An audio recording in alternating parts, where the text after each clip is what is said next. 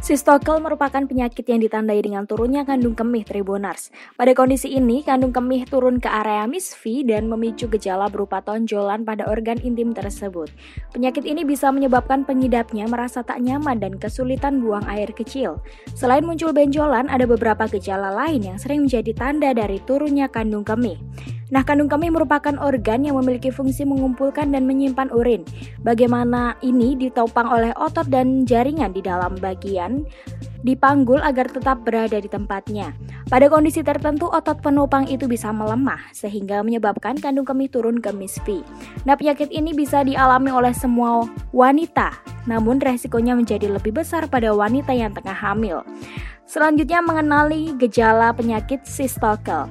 Nah, sistokel adalah penyakit yang menyebabkan kandung kemih turun ke area vagina. Kondisi ini bisa terjadi pada siapa saja namun lebih beresiko pada wanita hamil. Pasalnya kehamilan bisa menyebabkan otot dasar panggul melemah dan menyebabkan kandung kemih turun. Selain kehamilan, sistokel juga rentan terjadi pada wanita yang sudah memasuki masa menopause. Kabar buruknya lagi, kondisi ini sering tidak disadari pada awalnya mengidap sistokel, mungkin tidak mengalami gejala apa pun. Penyakit ini baru menunjukkan gejala ketika sudah bertambah parah.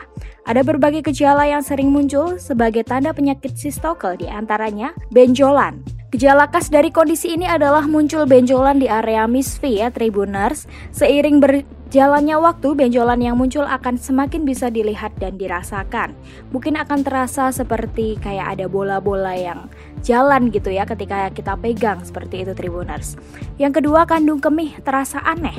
Keanehan pada kandung kemih juga bisa menjadi gejala penyakit ini.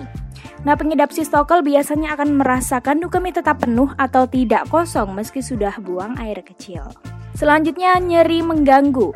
Sistokel juga ditandai dengan muncul rasa nyeri yang bisa mengganggu. Nyeri akibat penyakit ini biasanya terasa pada misfi, panggul, perut bagian bawah, selangkangan, atau punggung bagian bawah. Nyeri bahkan bisa muncul saat sedang tidak melakukan apa-apa. Selanjutnya saat nyeri berhubungan intim.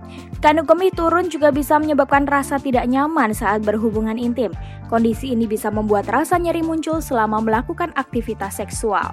Selanjutnya susah buang air kecil Tribuners. Kesulitan dalam berkemih alias buang air kecil juga harus diwaspadai, sebab hal itu bisa menjadi gejala dari penyakit sistokel. Selanjutnya mengompol.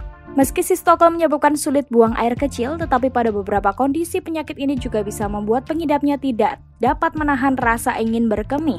Alhasil, pengidap sistokel bisa mengompol, misalnya saat bersin, batuk, serta mengangkat benda berat. Penyebab utama penyakit ini adalah melemahnya otot dasar panggul yang bertugas menopang kandung kemih.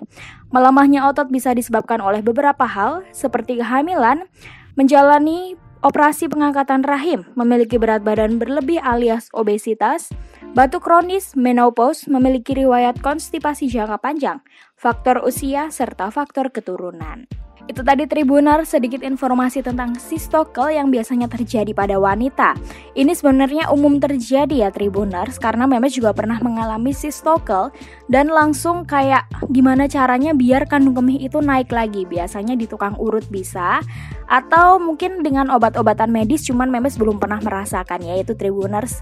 Mungkin kalian yang udah punya pengalaman sistokel bisa membagikan pengalaman di kolom komentar bawah. Oke, sekian semoga informasi tadi cukup membantu kalian ya Tribuners. Sampai jumpa di podcast selanjutnya.